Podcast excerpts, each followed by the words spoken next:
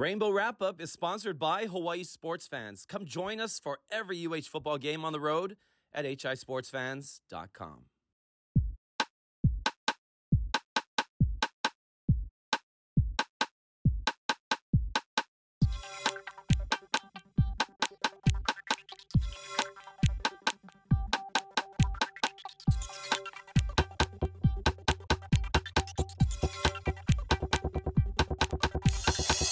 Aloha and welcome to another episode of the Rainbow Wrap Up. It is a beautiful and glorious Tuesday night. This is when we usually are recording our show. Um, when we try to, we try and be consistent here, but um, it's been, geez, about three years uh, since this pandemic, and we've been live streaming and we've been podcasting, and it's been really exciting. And today, of course, I bring on uh, someone that's been with me since the beginning, Sean Iman. What's up, Sean? What's up, Wayne? What's up, Warrior Nation?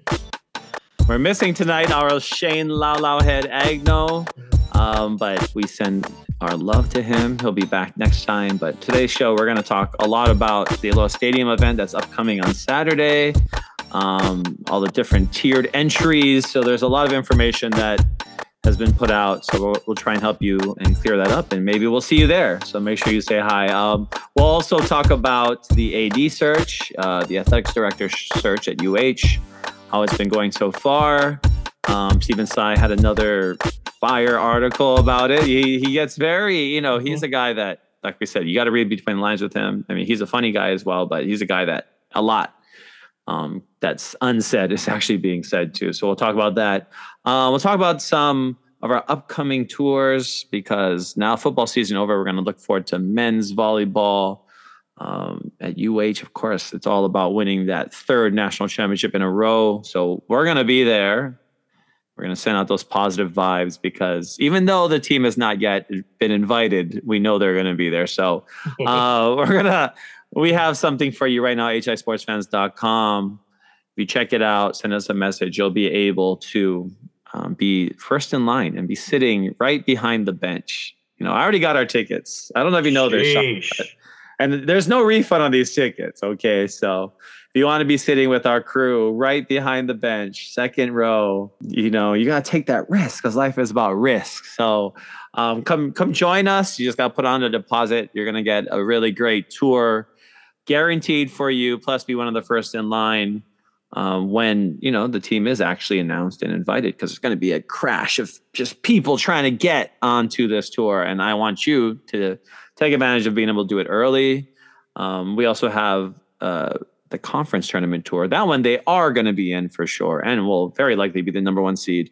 We're hoping for the number one seed in the national tournament as well but if it is like last year where they played in the quarterfinals we're going to be there in time uh, flying into Washington, D.C., Reagan Airport, Tuesday night quarterfinals. Wednesday night, we're going to see the Nationals versus the Cubs. Thursday night, semifinals. Friday night, more Washington, D.C. action. We're going to be right there in Washington, D.C., actually, very close to the monuments, the Smithsonian's, memorials. We're going to see all of them as well. So, all this touring is a part of this tour as well. So, if you've never been to the nation's capital, it's a perfect time and you get to just have so much fun and everything's planned out. And you don't have to drive you don't have to park you don't have to put gas. I mean all these things that are really annoying plus the, the planning of it all is stressful. You don't have to worry about it just coming with hi sports fans. So very excited about that. Um, and of course uh football nashville tennessee we're gonna have such a great tour to nashville i'm i'm so excited because it's gonna be my first time it's a bu- bucket list city and definitely one that i've always wanted to check off um, I've been to the state. I've been Chattanooga. We went there on the Super Bowl 53 tour. So now we're going to uh, move it a little bit north to Nashville, Tennessee, honky tonks with live music all night, every night. How that sounds so fun. And um, I've been subconsciously slash consciously listening to a lot more country music lately. I don't know why. I'm not a country music listener at all, but I think just the um, excitement of being there. We're also going to go to the Grand Ole Opry. It's the longest running uh, radio show, I believe, in the country. It's been going for over 100 years, and they they have these acts that run out about eight acts, three songs each. And we're also going to go backstage. So the Grand Ole Opry, a very famous venue. Wow. Um, yeah, it's going to be so awesome. So I'm super excited. Uh, we're going to do a hop on, hop off trolley tour in Nashville. Um, we're going to eat hot chicken, Hattie B's. Uh, they're famous for that. So we love to check off bucket list items. And when you come with Hawaii sports fans, I mean, these tours, first of all, wherever I go, whatever tour I go, whether I've been somewhere or not, you know, I take a lot of time to think about how I'm going to make the tour start from beginning to end. And, you know, we've been doing it now 11 years now. Um, and I can tell you, we've all only had amazing tours. We've only had A plus tours. Um, maybe some people had A minus experiences, maybe A. some people might have, you know, didn't like too much walking, you know, or something. Because before mm. I used to not make them walk a lot. I just really love walking, and I think walkable places are really fun. Like when I go on my own vacations, I, I hike so much. With without with that being said, no, we do not do hikes on Hawaii Sports Fans. Oh. You know that but video that like video put that video you put together looked really great, and I I wish I could come. Which are, one? Are you the the Nashville the Nashville one? Oh, okay, okay. Yeah, yeah, that looked great. And are you are you doing the not the Big West tournament in Henderson? So this year we're not going to do the Big West tournament just because um, you know we haven't had one since the pandemic. Actually, the pandemic hit on the tour, so literally, right, right. yeah. So it's been kind of like bad memories. We haven't been able to dredge up new. Juju. um, but this year I'm going to Costa Rica to support LAFC oh, to play wow. in the Champions League, and that's in two weeks. So I'm going to from. Gotcha. Um, actually, I'll see you next week when I see everybody at the stadium. I'm actually going to be home because I'm working the Pac West basketball tournament. March Madness is starting, and Shaman is hosting. Um, this is going to be our 10th year having the Pac West basketball tournament. I've been with the Pac West since uh, 2007 when I graduated from college, and um, Bob Hogue has been the commissioner since then, and he's retiring this summer as well. I don't know if he is a candidate for the AD job. I mean, he would be a candidate in my opinion, but I don't know if he's even thinking about applying, uh, but he's a guy that I started my athletics administration, collegiate administration career with off. Uh, does does he meet ago. the minimum? Does he meet the minimum requirements? he at least does meet the minimum requirements, but I think he, he does. does. Yeah.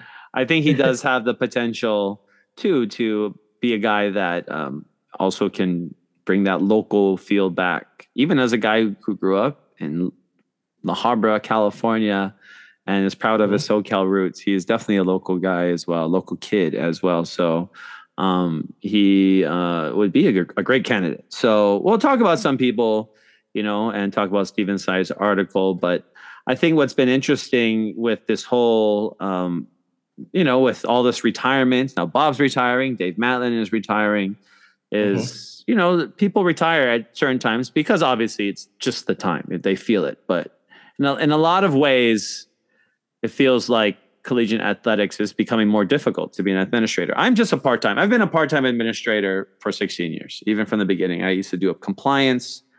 I did a lot of very NCAA administratory type things, which happen in every office, athletics office across the country. People who are in charge of compliance, people who are in charge of ticketing, people who are in charge of facilities, right? So it's the same and usually it's a very work your way up place, just like any industry. I shouldn't say like it's different in athletics, but definitely when you play ball, right? When you play the game of just put your head down and do whatever it takes to move from one spot to the next. And the mm-hmm. adage in athletics administration is you're moving from Florida International University, and maybe you're you just got out of college, and now you're a an intern, and then they hire mm-hmm. you at, um, you know, a Wisconsin Eau Claire College, a Division three school, and you're finally now uh, division um, you know you're in division three now but maybe you're an assistant uh, marketing person mm-hmm.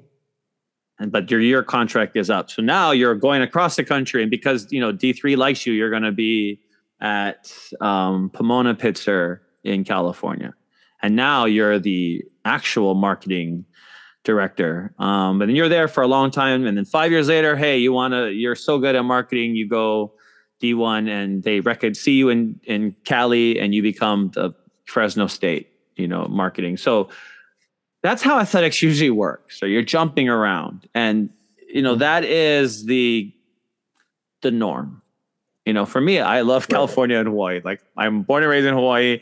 I wish I could be there my whole life, but I knew that I'd have to go away a little bit. But California is as far as I wanted to go. After going to college in New York, you know, for me, mm-hmm. I knew that I wasn't going to jump around, but I was lucky, you know, to be with the Pac West. But it made things harder because I couldn't really advance. just money isn't there in D two. D three and D one have more money um, in general. So oh, interesting.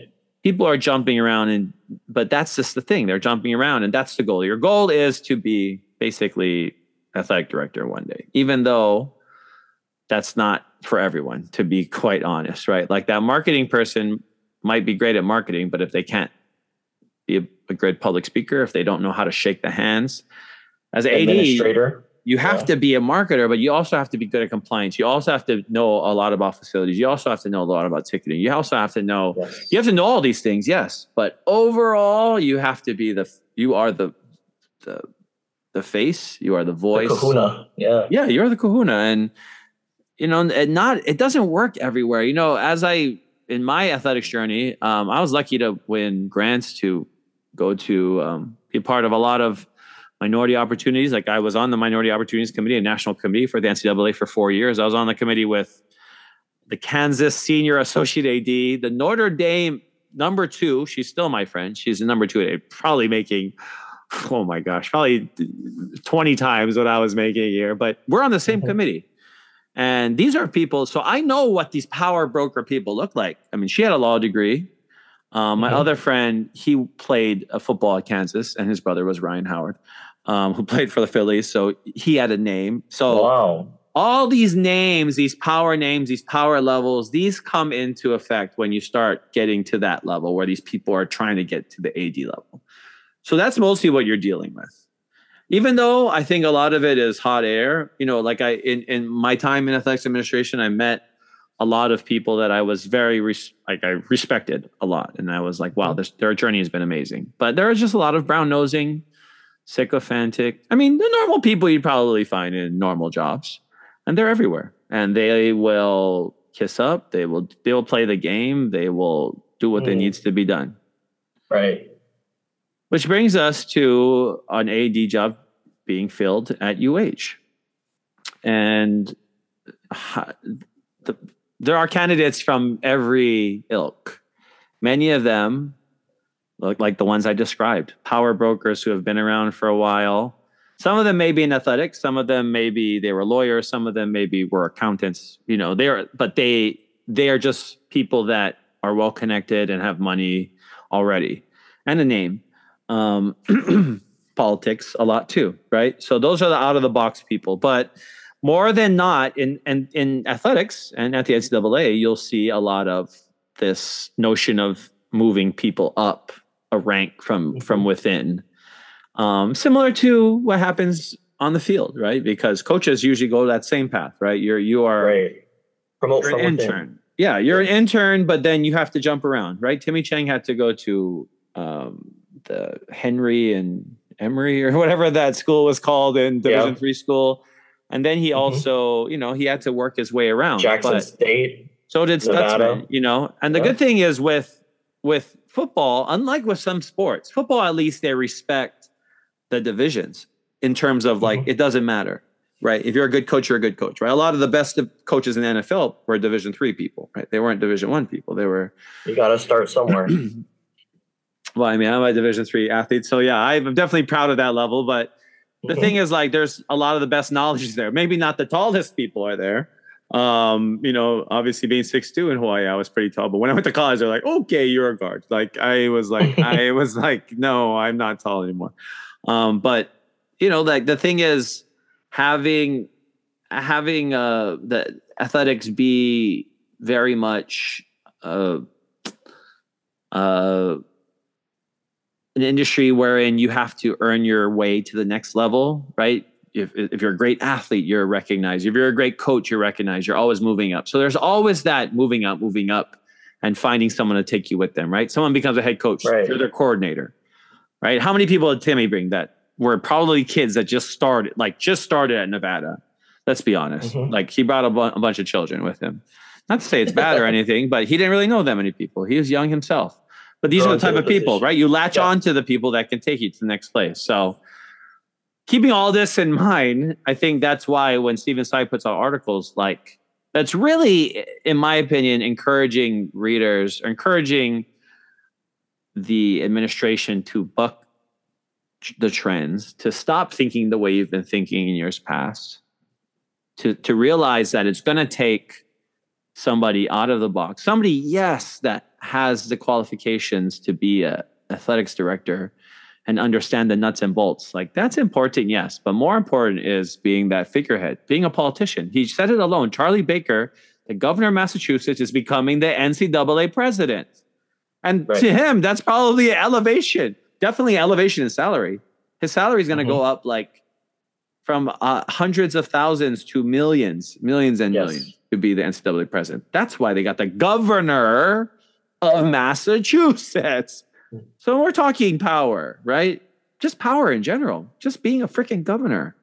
So that's the trend that we're going. I don't think you of course, UH doesn't have to hire Linda Lingle or freaking Ben Cayetano to be governor or to be a athletic director. Even though the way that Ben Cayetano posts on Facebook, you would think that he's trying to be a athletic director. I'm kidding, but he does have a lot of sports opinions as well, which is kind of funny. Um, but you know, He's these guys short of opinions. No, definitely not Ben Cayetano. Holy cow! Yeah. The guy will still go after people on Facebook, like mm-hmm. former governor. I mean, he did to me. Actually, by people I mean myself. So we've had a tuss in the in the past because, anyways, it doesn't matter. he's, he's a lot more grumpy now. He's a grumpy old. Man. Oh, man, he is a so, grumpy yes. old man. So grumpy. Like, gosh, I'm glad he wasn't this grumpy when he was governor. He would have been a real downer. But wait, like talking about this job, this is probably the most challenging job in the nation. This is the degree of difficulty on being the athletic director at UH is is really huge. I mean, you have we're thousands of miles away from our nearest, you know, uh, neighbor neighboring institutions, and you have all, the the local climate. The way we do things is very different from the mainland. So it takes like a special person that's gonna have to like embrace local culture and understand like how we do things here and and that's not an easy task. I mean, you just yeah, you know, you go ask Ben Jay. He he talked about it in the, the article. Last yeah, he did. That's right. Yeah. So and, and that's Ben Jay is a great is a great is a great example because Ben Jay had qualifications. Yes. Ben Jay had everything on paper. Mm-hmm. Minority. Ben Jay is a minority. Ben Jay yeah. looks like mm-hmm. people in Hawaii. Looks like, yes. But he's not. He's not. And Ben Jay is not a dominant power figurehead. He isn't. He's not someone that's going to intimidate a room. And people think it's it's funny. That's what's that's this is how power conferences how this is how conferences work in general. This is how the power works in a conference. The guys mm-hmm. and and girls, the men and women. So let me the men and women who are athletic directors, when they step into that room with the 12, 10, 14 other ADs and senior women administrators at each school, the ones with the loudest bark get what they want most of the time. It's just the way it is.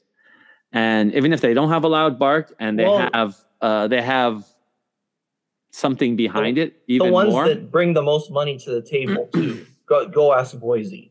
Right? Well, the thing is, Yes, but at the end of the day, the conference shares a lot of resources. But for Not instance, let me give you some insight into the politics in in the conference and in, in, in the Pac West conference, for example, which include at one time four Hawaii schools. So when I when I joined the Pac West, there were seven schools in the Pac West. When I left, there are fourteen, or still right now we have twelve, I guess. Um, but at that time, there was so much there was such a scare of Hawaii taking over. Like those Hawaii schools will band together. Like that's never something. In Hawaii, they're scared about the mainland schools running away. And that's the thing is Hawaii will always have that target. Like you said, it is a it is tough because Hawaii will always have that scare of traveling is so expensive, which it's not. I just booked a round trip flight from Hawaii to LA. Last minute, it's 375 Nice. It's 2023. So uh, flights to Hawaii are not that expensive. I have a friend who just went to, I think, to North Carolina, and he said it was twelve hundred dollars from LA. He had to go last minute as well. But um, you know, it's like Hawaii really isn't that expensive. That's a really a myth. And now with all the all the flights, I mean, um, it's really it, you can actually it could be cheaper potentially than flying. But Hawaii is paying subsidies. So yes, AD mm-hmm. has to deal with the subsidies that we're we're having to pay to other schools to come in. About one hundred fifty thousand dollars. Yes. Right for the West Coast schools, the mountain schools get two hundred thousand, I believe, I, which is crazy. First of all, that's such a uh, that number is so arbitrary. First of all, it's like, oh, let's put this into a contract and uh, make them sign it so they can join the conference. No, it, it, like that's those things need to be reviewed every year. Like that's ridiculous. Because I bet if you did, you took a diagnostic approach at how much money is lost by having Hawaii in the conference. That's what they're saying. You're making us lose money because you're in the conference. Really? I don't think so at all. I think I would definitely challenge that argument. Um, and maybe they could come up with, oh, the extra travel to Hawaii. I mean, it's not that close, obviously, but at the same time, air travel is not is it's actually more expensive to travel to some of these smaller airports on the mainland than it is to travel from one major airport to Honolulu Airport, which is a major international airport. Um, but yes, those are some of the challenges you talk about. But at the same time, what Stephen Tsai says is, and this is a quote straight from his article, which was in today's paper, I believe. Mm-hmm. It's titled, the, the article is titled UH Needs to Expand AD Search Group if it hopes to be great. So it's all about expanding the. He talks about the committee a lot, but he definitely talks about the AD job itself all the, the time. application pool, yeah. right? So he yeah. says straight up when it comes to choosing the next, next athletic director, UH produces a screening system that appears to favor in house candidates. And he okay. talks about eliminates Bill Gates. He goes with hyperbole, like all Jerry West, Mark Cuban, yes. Barack Obama, even Charlie Baker wouldn't qualify. Who is that? The guy we just, you and I just talked about, the mm-hmm. former governor of Massachusetts turned NCAA president. So that is, you know, what Tsai is trying to say is like even though UH really could benefit from going outside the box, and he's gone through all of his articles, he's mentioned names that would not fit the mold necessarily, but could fit a lot of what UH needs. Like you talked about, knowing culture, understanding yes. how to fundraise in Hawaii and be that that that face, be that voice. Take, uh, take what uh Deion Sanders is doing in Colorado. exactly. How, yes. Yes. You know, just kind of just doing the stuff on Twitter and having his kid, you know, put just just put stuff out. Like that stuff goes a long way, and that such a long way make makes an end ways with you know the recruits, and the better recruits you have, the better your program's going to be. So yeah, in this day and age of NIL and all the changes, it it is yeah, it is tough. This is a tough job. So, but yeah, I think that yeah, what Tsai is saying, he's kind of, I feel like he's putting pillows down uh, for the what's eventually going to come is disappointment. That, I mean, that's what I take away from the article. And we're going to fall flat and on our I, face or on our back. And we're just going to, we're just going to hire like, you know, somebody within the department that's very, very ho hum. Yeah. Like, don't get yeah. it twisted. This is a huge opportunity yeah. for UH to make a big splash to make a big hire to turn the tide on this deficit. Mm-hmm, you know, mm-hmm. and I just, yeah, even myself, I've been saying this for months on this podcast that I'm bracing myself to be disappointed. Yeah. I mean, I think it would be disappointing if if someone within the department right now, any of them, were to be elevated to AD, it would be a massive disappointment. Like it's mm-hmm. not even it's not uh, it's not nobody none of them could get people excited not none of them would change uh, the rhythm of of local politics mingled with UH football it wouldn't it wouldn't accelerate it, it all. It wouldn't shake things really, up or exactly it things differently. Nothing would be, would be done differently. Same. It'll be exactly yep. the same. Yes. And that is the scary part because yeah, like we said, because of him retiring, retroactive. I mean, six months later, when he could, you know, go today, he has nothing holding him back. That's showing that he's trying to groom somebody within the department right now to transition them into becoming the AD. And it would be, and it looks like with uh, now that the application is, is open, the window is open. We haven't really heard any names of people out that have actually put in their application. I mean, I, I don't think we've had anybody confirmed. But anyways, yeah, it, it's it's not like the football like where you hear oh this guy applied and Yeah. this guy applied. It's it's very it's we haven't heard much of anything.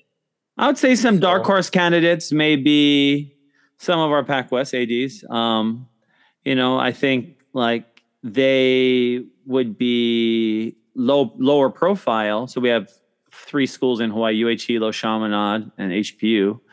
Um, And all ads, I'm close with all of them. You know, I work in the, been working in the Pac West, and I'll be at the basketball tournament with them next week, and I'll probably uh, get some more clues from them and what the what Mm. what's going on, who's applying. I'm sure they know some names of people applying. I encourage my friend Nena, um, who is really one of the great was because she's kind of out of col- collegiate athletics now, and for good reason. She said because it's just being more stressful, and D1 would be getting more stressful, but she would be a perfect candidate.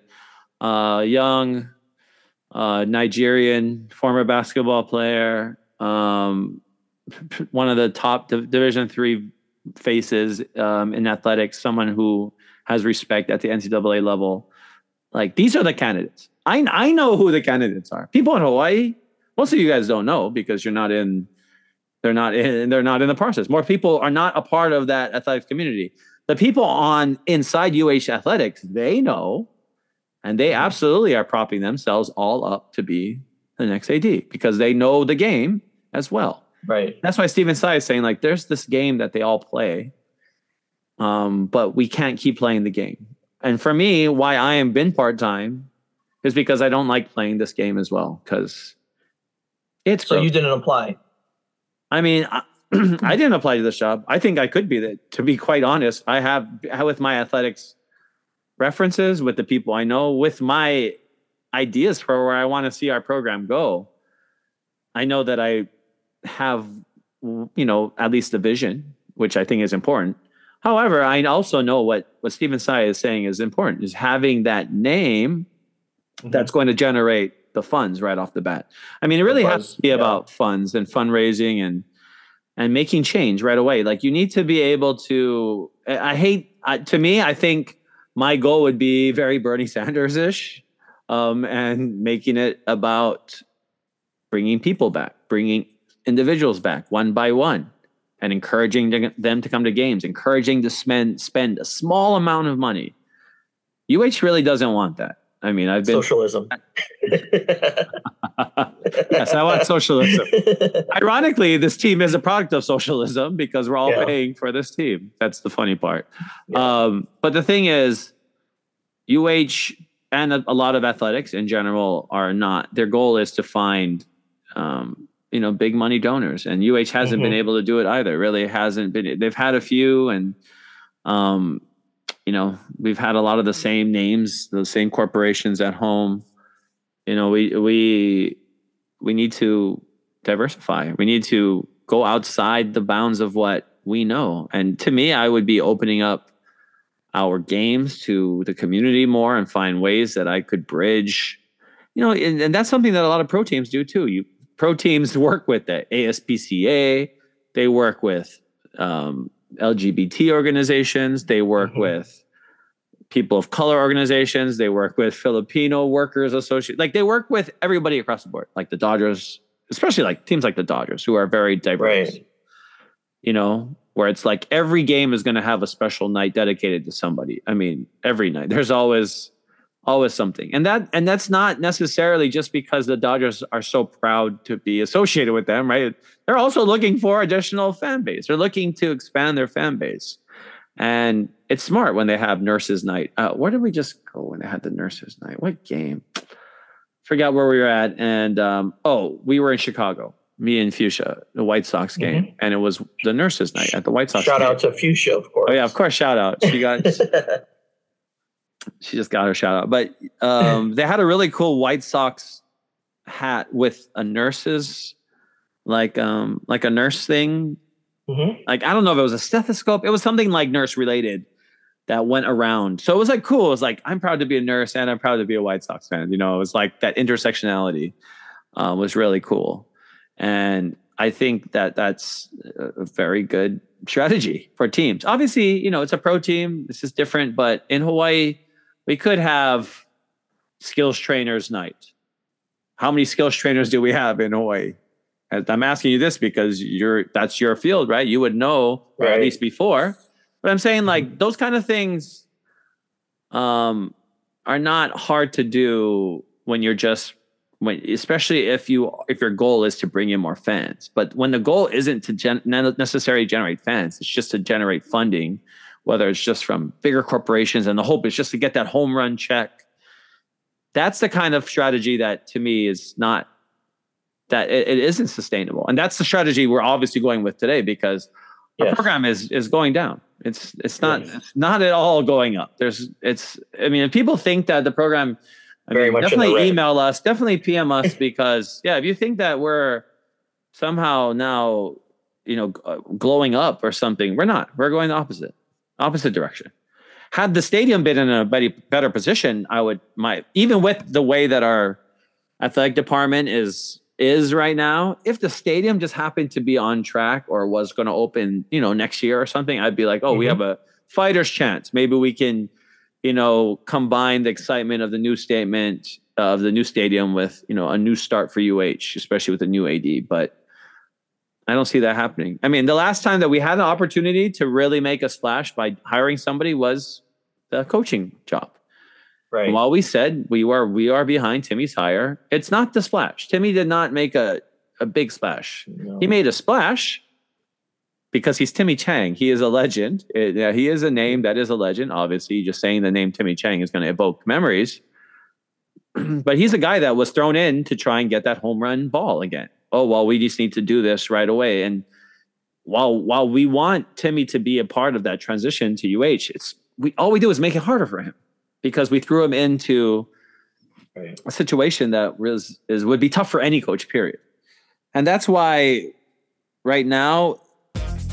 Haven't you ever just wanted to experience SoFi Stadium, the building, the atmosphere, the electricity, but just didn't want to deal with the parking and all the planning that went along with it? Well, that's why Hawaii Sports Fans is here. We got the best tickets, the best seats for you, plus we got your transportation, we got your parking, we got all the little pilikia that you don't want to worry about. Let us deal with all that humbug because that's the difference at Hawaii Sports Fans from any other company is that we're going to get you that fan experience that you really can't get anywhere else.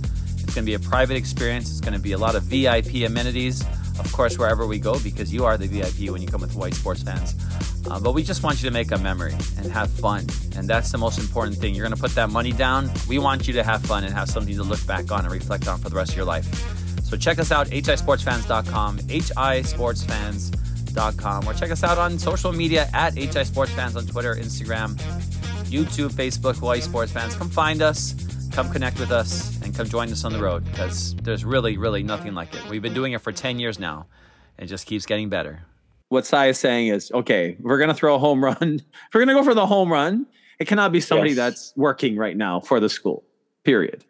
Right. It has to be somebody that is not only going to fulfill whatever minimum requirements they have because the school is very you know by the book and and and that's all. and that holds them back a lot too i get it bureaucracy i get it i get i get that it holds them a lot back but if they have that fear every time they want to post something on facebook if it's going to um, offend somebody in the board of regents and that's ridiculous like stop you're not even trying and that's been during the pandemic during the Black Lives Matter movement, during any movement, the school is always the last in the conference. In the conference, and I'm comparing yes. to the conference because mm-hmm. that's where we compare ourselves. That's our peers as a conference, mm-hmm. and especially in the Mountain West, we are by far the least socially active uh, team on on any platform or just one hundred percent. You know, in terms of being a, a vocal, visual, visceral part of the community that actually is there to change minds and to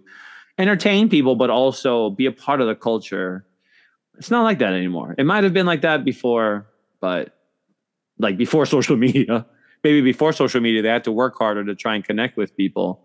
And that hasn't happened anymore. And that's, you know, something that I think is a big deal. Plus also not having our stadium. So I guess anything else you wanted to talk about with the search? I, I'm just saying this is it's a huge opportunity, and I'm I'm hoping that I'm hoping against hope that we're gonna knock it out of the park. Yeah, I mean, I'm hoping I'm, too. I'm hoping too that somebody will apply like my friend Nena, like people who are young, people who are dynamic, people, even though they don't have to be Somebody- like super young. I'm not saying you have to be a child, but I'm saying like somebody with the energy to be on the morning news, to be on the morning radio shows, to be on the nightly news and the nightly radio shows, Yes. to be a face, to be that Mhm. annoying where you're all over the place and asking people to donate and asking people to come to games and asking people to help to buy Just- in as a stakeholder when, again. when you see him at the game, it's like, whoa, look, it's you know so and so, you know, like someone with gravitas, you know, not like oh, there's there's the AD. I wish we had a better one, you know. And the thing is, like, you know, Dave Matlin was one of those guys that came in through the ranks, ticketing, and He Found came his all way. the way up. you know, and so up. that's a guy that, to a lot of people within athletics, you know, it's respectful because he played the game, and Yeah. he did what it needed to take for him to get to that spot. That's not what I would do. That's not what, but that's what a lot of people would do. So I can't judge Dave Matlin, but at the same time, it's not. It's as a fan, as a fan, and not as an athletic administrator or somebody who is in the know. Just as a fan from watching and supporting and paying for tickets, I want to see dynamic progress and going Yeah. up. I want to see new ideas. I want to see creativity. I want to see somebody that's going to be able, even like Rockne Freitas. Had Rockne Freitas been the AD, Mm. that's a guy with Mhm. gravitas. I mean, first of all, he was a giant, um, Yeah. and he was Hawaiian, so somebody, a native Hawaiian that a lot of people in Hawaii could look up to. But he had a super low voice, and he was super scary at times. and that's a guy that kind of presence, right? Right. Um, you know, but and he played in the NFL. You know what I mean? I, I'm sure his name would be up there if he was still alive. And okay, and it was a little bit younger, obviously. He's, but that is that is what we need. I think in Hawaii, um, you know, I, I I I mean, if June wanted to do the job, he would be a good person to have it. He obviously would need a big support staff because he. There's no way. um, There's no way they're, they don't want him to be the head coach of the football team. There's no way they would want him to Yeah. be the athletic director. well, That's I mean, just- we know that's my we opinion. know that no, but we know that Matlin. Um, it's personal between him. I mean, if people haven't read the handwriting on the wall after the uh, hiring process, Matlin is not a fan of June Jones in any way. I mean, and that was made known to all of us, which is crazy, right? I mean, just all the stipulations he put on a legendary coach, and I so I agree with that. But I'm saying like what Stephen Tsai is asking for is.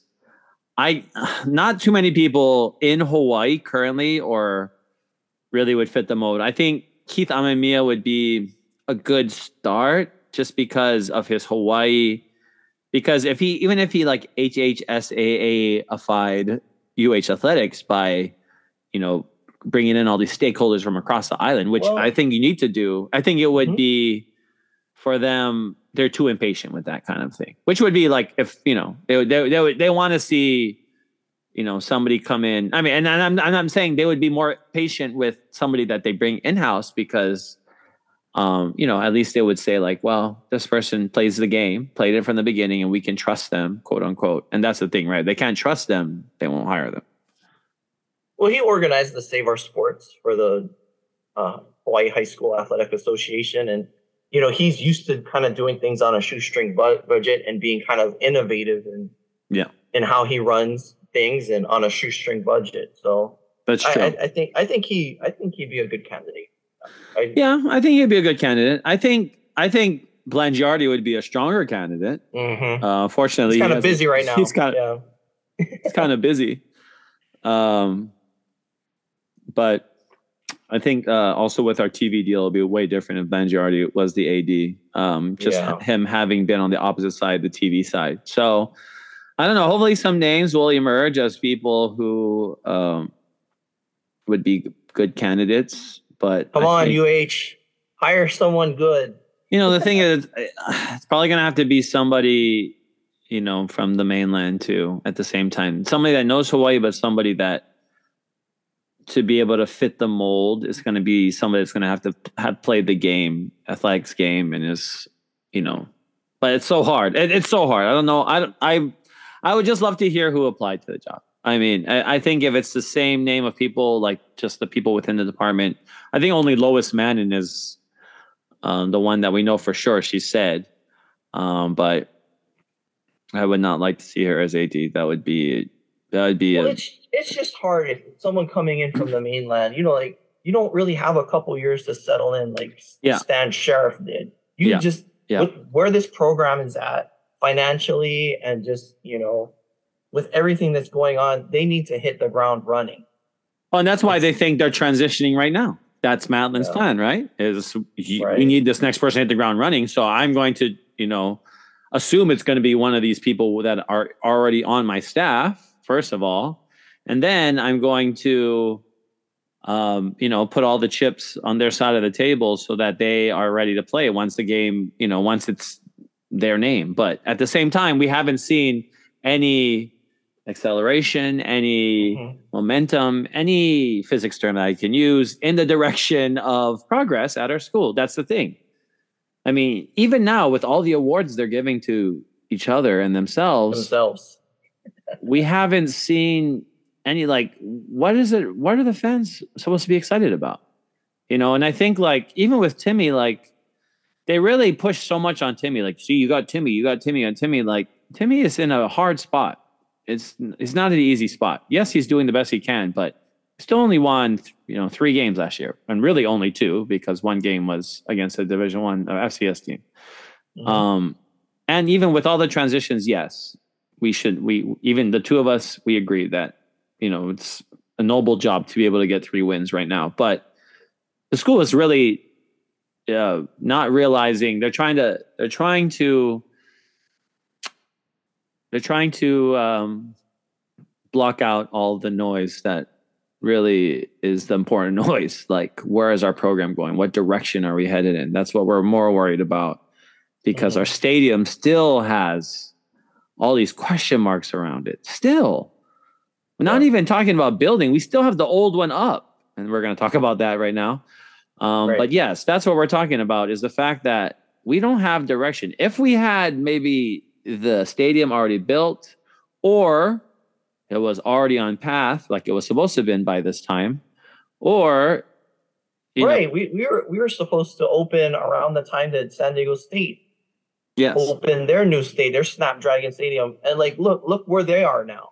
year you two know, already. Yeah.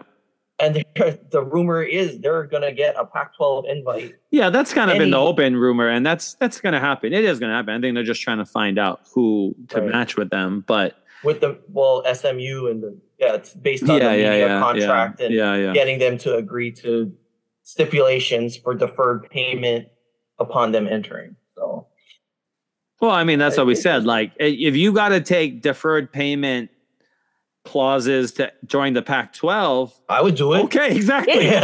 We did that to join the Big West. To join the Big West conference, we took Travel subs. So yes, that's the hard part of being from UH is that you are subjected to all kinds of crazier things.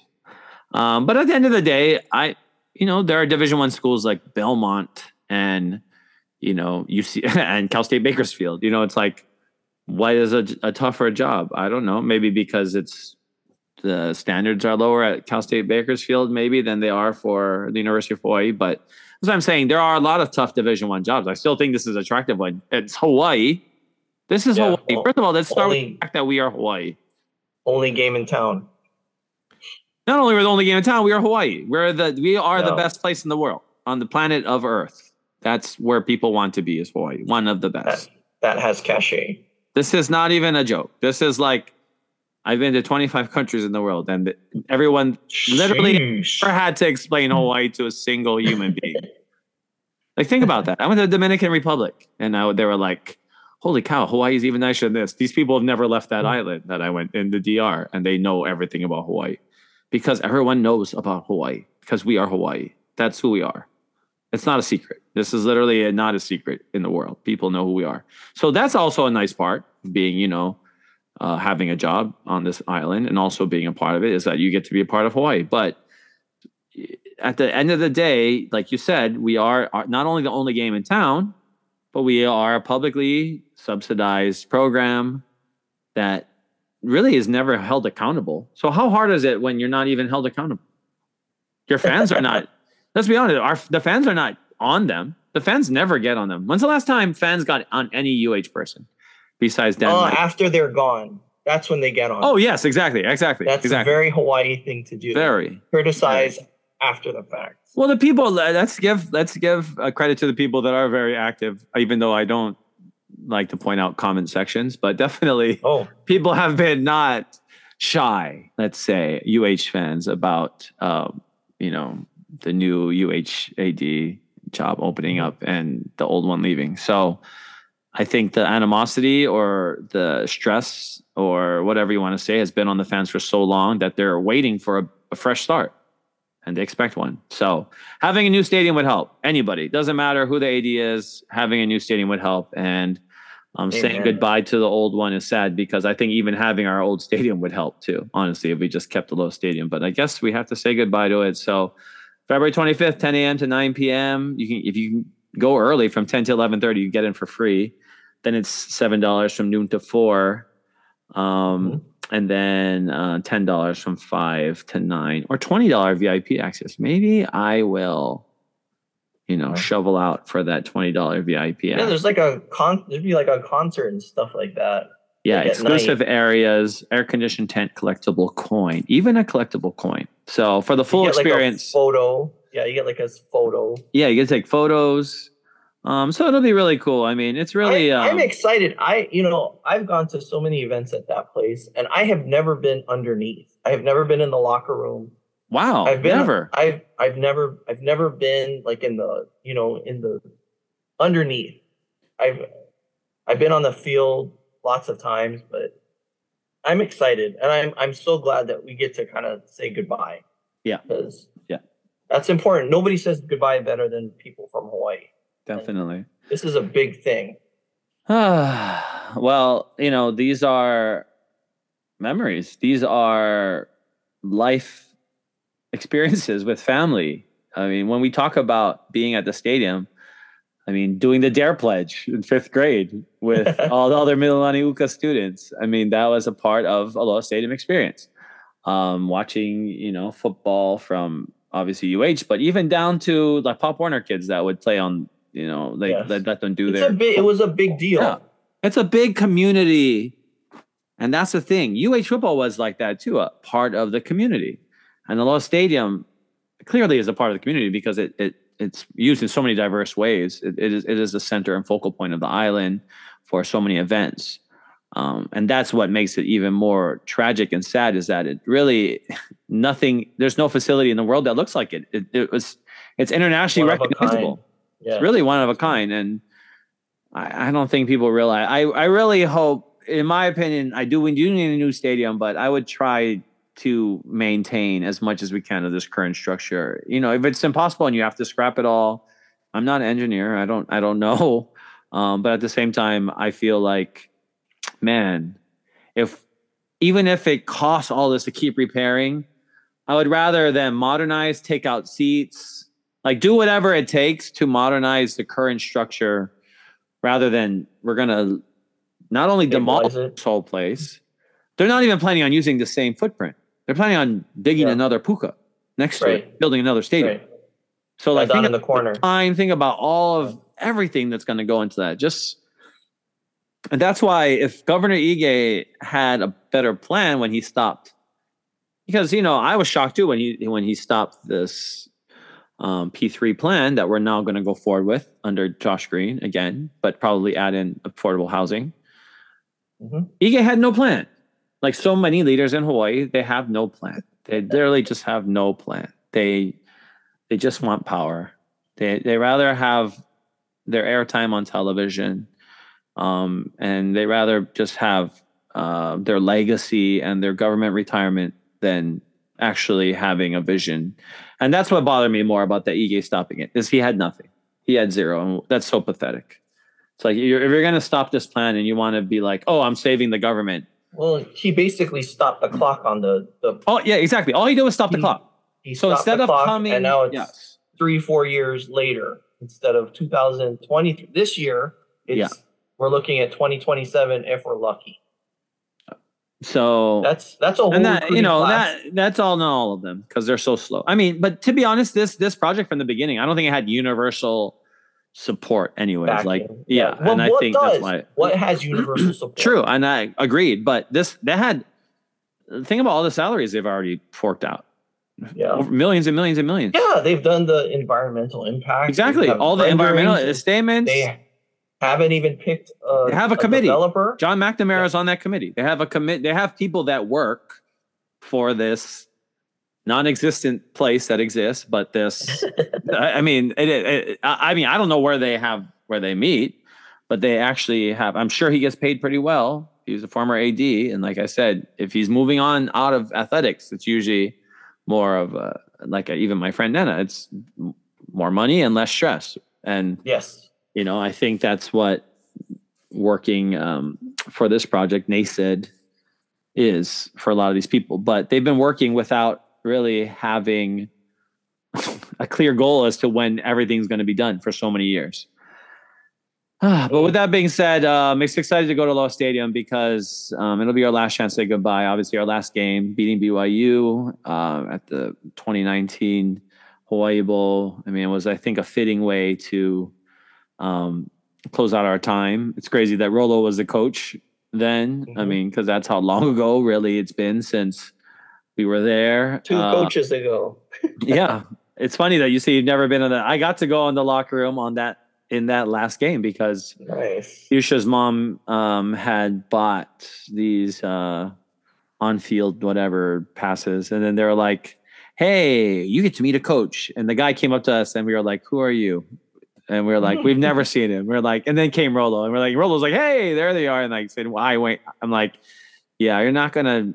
We're, we don't know who you are. Like, we just talked to the head coach. we don't know." with this random VIP experience with this random like Yeah. assistant special teams. Like it was a guy I was like, who are you? Like I've never seen you before, even on the sideline. Um, but you know, it, it has so many memories for all of us. I know Sean, you talked about going to BYU games, those upsets, and just talk Yeah. about like some of the feelings, like the the your senses, the bit your, what you So see. I- I- here. I honestly feel like that's like my second home. Like our Yeah. family had season tickets for 38 years. So Wow. you know, I, I I don't know how many events I went to at Aloha Stadium. My grandma, that was like her most favorite place on earth. She would go to the swap meet and take two hours to go down one aisle. It would drive us crazy, but that was like her favorite place. yeah. the all the concerts that I went to, like Bruno Mars, U2, you know, I went to monster truck things there and motocross, mm-hmm. just the Great Aloha Run. Yeah. So many different things that I went to, and it just it holds such it's such an important part of like who I am and like what I did and so many memories. It, it's yeah. So to say goodbye to it is, is I'm glad we get this opportunity because I didn't think we were. So I- I mean, this is big. So if you can come, like come, say goodbye. Like let's let's send her out right this Saturday. Let's do it. one day you'll be telling your friends stories of going to games and then one day you'll tell your friends about the day that they had their last event it's kind of like castle park and all these other um you know I did that. I went legendary to Castle Park and then went to a UH game. Really? How old I yeah. That's how old I am. that sounds My like mom- a fun day let's be honest. My mom dropped What me a great day. off at Castle Park in the morning time. We went to Castle Park and then we went to a UH game. Like that's how old Wow. I am. Yeah. wow Yeah. that's cool that's honestly really cool that's cool The Pro Bowl, like how can you not Yeah, talk about yeah, Aloha Stadium course, without yeah. the Pro Bowl? obviously the yeah Ohana days, like Yeah, yeah. And we took care of that game for, you know, what, 38 years. absolutely So, I mean, yeah, it's it's such a monstrous structure. Like I drive past it and I get sad, and I just Mhm. I just always think there's gonna be a day when I drive past and this thing is not gonna be here, and Yep. like I don't I don't know what I'm gonna do when that happens because it's it's such a part of you know Halawa and that area. When you you know you have to pass it if Yeah. you live on this island. you you pass it. It's so centrally located. Mm-hmm. And like, you know, big ups to whoever was the guy who said, Yeah, let's put this big steel structure right next to the, the water and it'll rust itself into the place. like that's what a what a sell job, huh? Uh, I mean, yeah, it would be nice to have longevity or at least be able to improve upon it. I mean, I I go to Arrowhead. Obviously, I'm a C- Yeah. Kansas City Chiefs season ticket holder. Arrowhead Stadium was built around the same 60s. time, a little bit before it. Yeah. Yeah. Um, I think it was built the same year as the um New Orleans. The was it is it Mercedes Benz? Or did they Oh, get rid the of it? Superdome. the Superdome? Yeah. I think it was built the yeah. same year. So they broke ground 1968. Um, so yeah, kind of close to when Hawaii broke ground. What 72, and they finished in 75. Mhm, So 75. Yeah. So it's about that same era, and oh, Arrowhead is is old. It definitely gives like older vibes off. I mean, it's a very cool stadium in that so many amazing you know memories for Chiefs fans have happened there, obviously, and more even recently with Mahomes. But uh, it's a fan base that is still gullible and naive if they think that they can keep Arrowhead forever because I mean it's just the trend. Yeah. You know, the trend is moving to modern. bells and whistles. Yeah, exactly. And the thing is, like, so I mean, that's why with Aloha Stadium, I don't, I'm not as hard on Aloha Stadium. I they could have added more bells and whistles. How hard it was not to take out some some seats and add, you know, like you could take out, you could remove areas. Uh, that's the that the thing was weird at Aloha Stadium where it's like they really had a lot of room. I mean, really, the the whole brown area, Yeah. the whole loge area could have turned into suites. Like that that right. easily could have done. I mean, so I, it's hard. It you, Aloha Stadium, I think for for probably does need to be fully, you know, changed, um, maybe completely even. But with the current footprint, it would be nice to grow on that footprint and keep a lot of those elements that we've had from the last stadium. You know, just because it's like the new um, Mile High Stadium, right, at Denver, or the Mhm. new Invesco. Invesco, right? So it's like Yeah. it's the newer versions of these older stadiums, right? Yankee Stadium was built But- next but to I Yankee just- Stadium. I so want that's it to be like Aloha Stadium where it's unique. You see it and you know, oh, Yeah. that's Aloha Stadium. That's Hawaii. Not just, you know, like a cookie cutter, like I totally agree. like completely soccer agree. field, you know, glorified soccer field. All the renderings look like something I've seen before. All of them. Something something unique and reflective. That that probably is one of the most tragic parts is that this structure is so unique. Mhm. Not There's nothing like only in in. Hawaii, but in the world. in the world.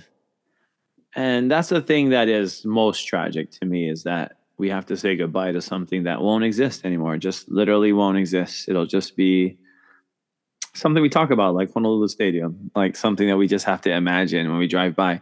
And the thing is, like a new Aloha Stadium will go up, but, um, you know, and because it's not going to be on this the original footprint, everything is going to be gone, like from the old stadium. Like that's why I was like, they have to at least keep the puka and keep that the the statue in the front. Like I feel like Mm, some of those things need to be kept. Like how is it Aloha Yeah. Stadium anymore? Like how it's not if you.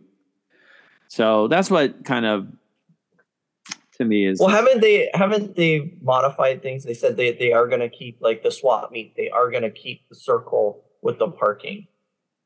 I I think they they did say that. They they, did. I mean, when you look at the renderings, they have circles, and they have. I mean, they can still have the swap meet and stuff, but I think um, because the facility looks so vastly different. I mean, like it does. It's like what stadium has gone undergone a change where the whole stadium looks completely different. Not only is it shrunk into half the size, but you know, it doesn't even look. It looks like a soccer stadium. It really does. It looks like a soccer stadium in the renderings, all the renderings. Chicago Bears modernized. Yeah, I mean, stadium, and then so they when out. Exactly. So when we're talking about Soldier Field, It was unique, Um, and now it looks like it a was. spaceship. it was unique, but they did keep some of the elements, right? They kept the columns or whatever.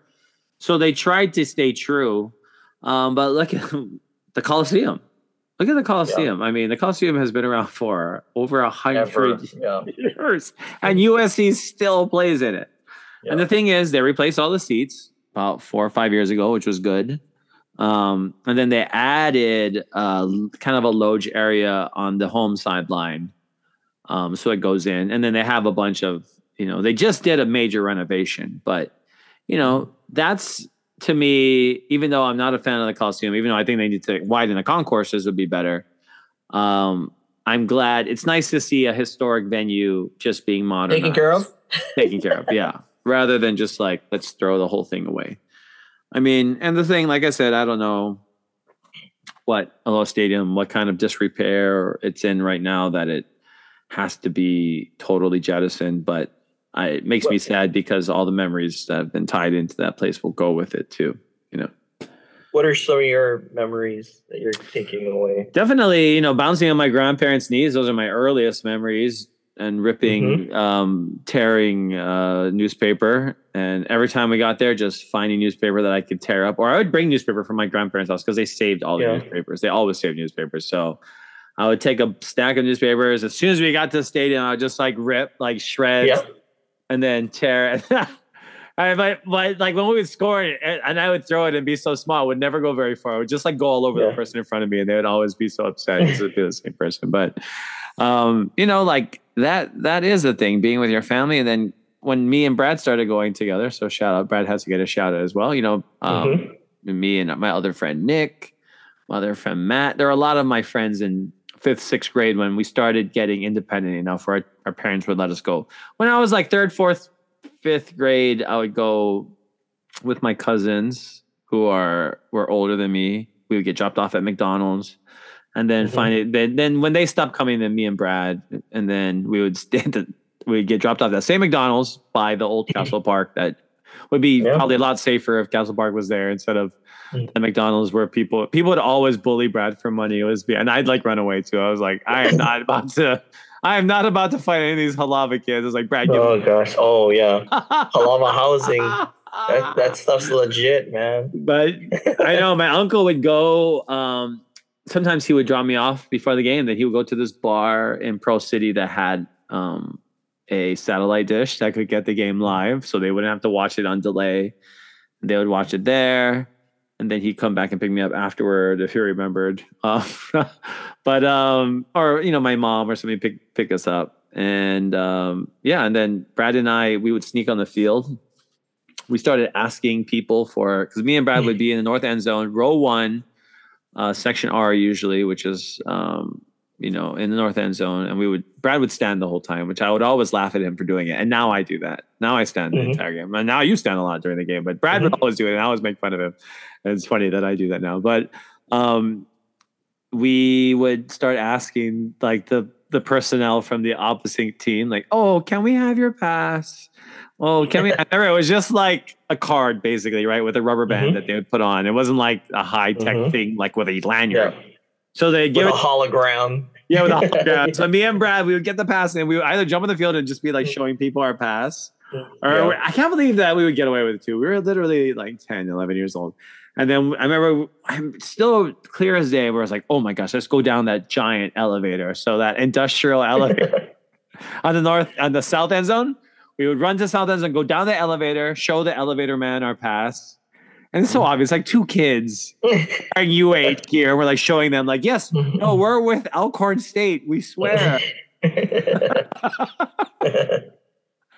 And then I remember going down and um, we went to locker room and they had um, what was that? Blimpies, because Blimpies was a sponsor. right. And then Brad took Fred Von Appen's Blimpie thing because it was bias thing. and then like I remember like You ate um, somebody's dinner. I think Brad? Brad ate Fred Von Appen's post game Blimpie, Oh, I'm pretty sure.